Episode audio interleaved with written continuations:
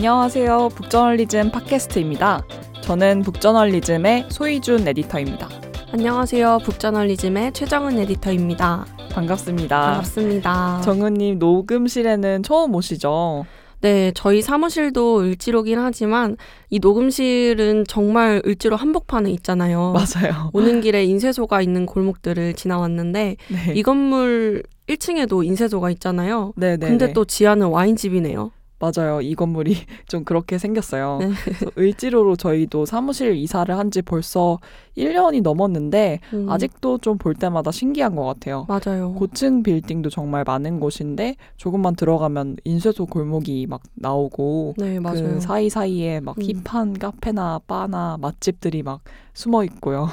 네, 을지로 맛집들이나 카페들은 을지로의 특유의 느낌을 고스란히 살리는 거를 아예 컨셉으로 잡은 것 같아요. 맞아요. 저 얼마 전에 을지로에 있는 내추럴 와인 파는 바에 갔는데 오. 거기가 아래층 돼지갈비집이 있고 그 어. 2층 좌석이 있었는데 아. 그 좌석이 없어지면서 거기가 따로 바뀐 거였어요. 오. 근데 거기 실내에 간판을 막 그대로 남겨놨더라고요. 그래서 한 술 더 막 이렇게 써, 아. 써 있는 게 내추럴 와인집에 막 남아 있고 뭐 그랬어요. 오, 재밌네요. 그 확실히 지역의 unique함을 살린 로컬이 뜨고 또 진화하고 있는 것 같아요. 맞습니다. 오늘은 저희가 이 로컬에 대해서 이야기를 나눠보려고 합니다. 네. 요새 로컬이라는 말이 자주 쓰이는데요.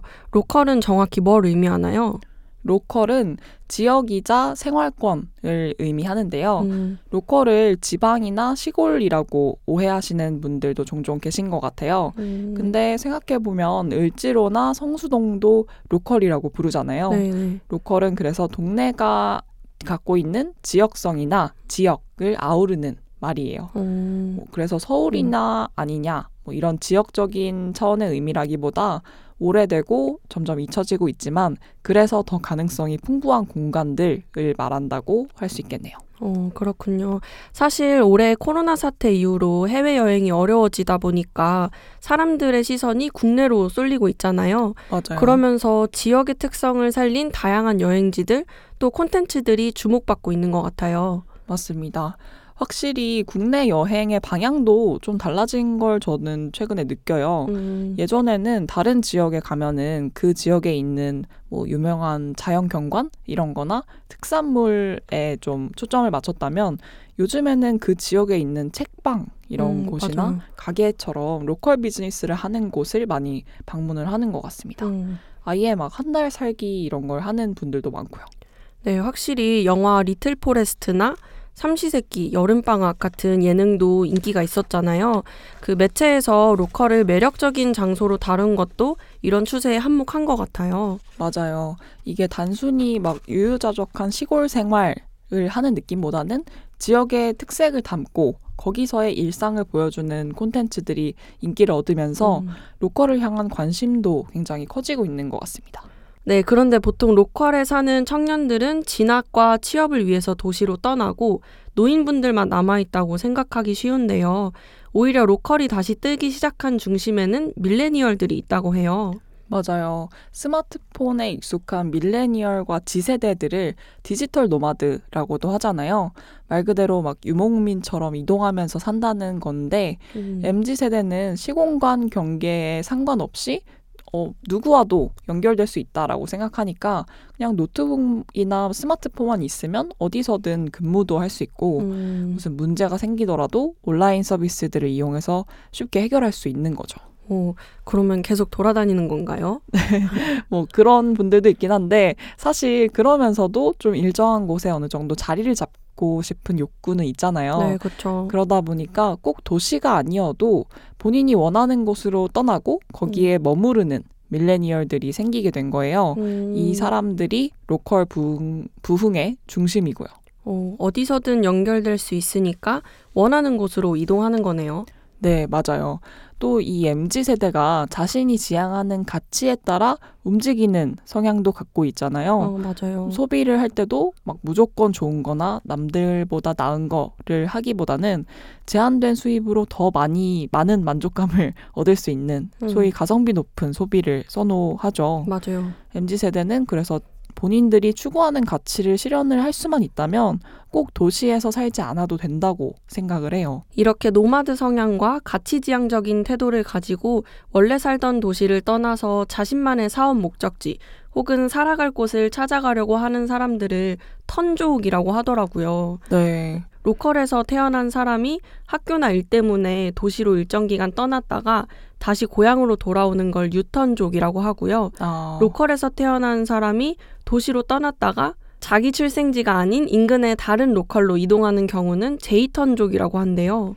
음, 이렇게 그러면 여러 가지로 분류가 될 정도로 자발적으로 로컬로 돌아가서 자신의 일을 시작하는 분들이 많은 건데요. 네. 그 이런 분들한테 사실 유니콘을 꿈꾸는 거냐 이렇게 물으면 그건 아니다라고 음. 한다고 해요. 뭐 정말 유니콘이나 사업을 크게 키우는 걸 목적으로 했다면 대도시에 창업을 하는 게 더 사실 나았겠죠. 그렇죠. 로컬에는 뭐 투자 자본이 많이 있는 것도 아니고 창업 정보는 또 더 없고 네. 이야기를 나눌 상대를 찾는 것도 좀 쉽지 않으니까요. 맞아요. 먹고 사는 게 중요하기는 하지만 이분들은 로컬에 담긴 사회적인 환경이나 책임의 의미도 중요하게 생각하는 것 같습니다. 지역의 특성을 반영한 생활이나 새로운 라이프 스타일을 중요하게 여기는 거죠. 그렇죠. 결국은 지역성을 살리고자 하는 그런 어떤 목적이 이 사람들의 identity를 만드는 것 같아요. 그래서 이렇게 정착을 한 로컬 창업가들이 만드는 로컬 콘텐츠의 종류도 정말 다양한데요. 음. 단순히 로컬 농산물을 재배하고 그냥 그 특산물을 이용한 상품을 만드는 이런 정도를 넘어서 도시재생 그리고 공간재생 사업을 하기도 하고 새로운 커뮤니티를 만들기도 해요. 네, 맞아요. 강릉에 수제 맥주pub 버드나무 브루어리라는 곳이 있는데요. 강릉 홍제동에 폐 양조장을 발굴해서 수제 맥주 공장과 펍으로 재탄생시킨 사례예요. 네, 맞아요. 저도 그거 들어봤어요. 되게 가보고 싶던데요. 네. 그 버드나무 브루어리에 책맥 프로그램이라는 게 있어요. 펍이니까 낮에는 문을 닫잖아요. 어, 네. 그래서 지역 책방이랑 협업을 해서 책을 사면 낮에 맥주 한 잔을 마시고 갈 수 있는 프로그램을 마련했다고 합니다. 어, 네, 강릉의 자원으로 제품을 만들고 주민들의 문화생활도 지원하는 거죠. 그래서 동네 주- 동네 주민분들께 반응도 되게 좋다고 해요. 어, 그 정말 좋겠네요. 낮에 음. 펍에서 맥주 마시면서 책 보면. 네네. 저도 좀 비슷하게 북스테이라는 거를 들어본 적이 있는데요. 도시에서는 보통 커피나 차 마시면서 책을 음. 볼수 있는 북카페 있잖아요. 네네. 근데 로컬에는 책도 읽고 머물기도 하는 북스테이가 있다고 해요. 음, 그 지역에서 오래 머물면서 책도 보고 로컬을 이해할 수도 있는 프로, 프로그램이라고 하는데요. book stay는 그래서 단순히 그냥 뭐 책만 파는 게 아니라 로컬 주민들하고 같이 문화 활동을 하는 어떤 음, 복합 문화 공간의 역할도 한다고 합니다. 네, 로컬의 자원을 각자의 방식으로 개발한 거네요. 그렇죠. 네, 강릉에는 오션카인드라는 단체도 있는데요. 이곳이 발굴한 자원은 강릉 해변의 플라스틱이에요.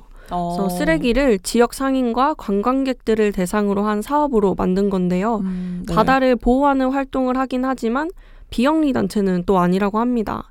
돈을 잘 벌어서 필요한 일에 쓸 수 있게 비즈니스 모델로 만들었어요. 어, 네. 예를 들면 남방돌고래와 관련된 그래픽을 담아서 티셔츠를 만들고 그 티셔츠를 팔아서 번 돈을 제주에서 돌고래 보호 활동을 하는 단체에 기부를 했다고 해요. 네. 이렇게 영리 단체로서 돈을 벌어서 필요한 일에 잘 쓰는 형태를 추구한다고 합니다. 어, 네, 정말 로컬에서 굉장히 다양한 자원을 발굴하고 음, 또 그걸 이용해서 새로운 콘텐츠와 사업을 만들고 있네요. 네. 결국 중요한 거는 로컬에 있던 자원의 가치를 발견하는 거인 것 같아요. 음, 맞아요. 버려진 공간이 있다고 해서 그걸 다 자원으로 만들 수 있는 건 아니잖아요. 음, 그 지역의 특성이나 스토리도 뭐 마찬가지고요. 네. 쓸모없어 보였던 자원들을 누군가가 이게 필요하다 라고 생각을 하고 끌어냈을 때 비로소 자원이 될 수 있는 거네요. 네, 지역과 공존하면서 또 새로운 아이디어로 가치를 만드는 거네요. 네, 맞습니다. 우리가 사실 좋아하는 콘텐츠나 장소들 중에서 이렇게 만들어진 곳도 되게 많은 것 같아요. 네, 맞아요. 로컬의 재발견 같은 음, 거랄까요? 네, 저는 최근에 제주도 여행이 너무 가고 싶어가지고 이것저것 찾아봤는데요. 인이라는 잡지가 있더라고요. 어, 네. 그 발행되기 시작한 지 벌써 5년이 넘은 잡지인데요. 네. 한 번에 만 권이나 찍을 만큼 인기가 있다고 해요. 네. 당장 핫한 신상 카페나 맛집을 소개하기도 하지만 지금 사라지고 있거나 명맥이 끊기고 있는 것들도 소개하는 진짜 real 제주 잡지거든요. 네이버나 인스타그램 검색해서 여행 가면 홍보성 포스팅도 많고 또 다들 가는 비슷비슷한 곳들 곳들만 가게 되잖아요. 그쵸. 네, 그리고 여행지에 대해서 되게 막연한 환상 같은 것도 생기고요. 네. 근데 그 잡지들을 몇권 천천히 보니까 관광지로서의 제주보다 하나의 지역으로서의 제주도 그 자체가 구석구석 보여서 너무 좋더라고요. 어, 네. 저도 그 잡지를 제주 놀러 갔을 때 책방이나 카페에서 많이 본 것 같아요. 음, 네. 이렇게 얘기를 하다 보니까 저도 속초에 갔을 때 갔다 온 칠성조선소라는 곳이 생각이 나는데 어, 저도 들어봤어요. 네, 거기가 실제로 조선소 였다가 음. 문을 닫게 된 그 공간을 3대째 조선소를 운영하셨던 사장님이 카페 겸 문화 공간으로 바꾼 곳이에요. 음, 그래서 조선소의 과거와 현재를 볼 수 있는 박물관도 있고 음, 놀이터로 바뀐 뭐 공간도 만들어놨고 칠성 조선소 살롱이라는 카페도 있고요. 음. 이렇게 낡고 오래된 것의 가치를 잘 보존하면서 새로운 가치를 만들어내는 조- 도시 재생 사업도 많이 보이는 것 같아요. 네, 맞아요. 저도 꼭 한번 가보고 싶네요. 네, 한번 가보세요. 정말 좋더라고요. 네, 저희가 오늘 이렇게 로컬에 대한 얘기를 나눠봤는데요. 네. 생각보다 할 얘기가 되게 많았던 것 같아요. 네, 맞아요. 로컬이 갖고 있는 가능성을 입증한 곳들의 얘기를 오늘 하면서 앞으로 어떤 재밌는 것들이 더 나올까 이런 게 기대가 더 되기도 하고요. 네. 확실히 코로나 이후에 로컬에 대한 관심이 높아졌잖아요. 네. 그러다 보니까 로컬 콘텐츠를 제작하고 또 관련 사업을 생각하고 이- 계시는 분들한테 새로운 기회가 될 것 같습니다. 맞습니다. 네, 오늘 방송은 여기까지고요. 여러분들께서 듣고 싶은 콘텐츠가 있다면 댓글로 남겨주세요.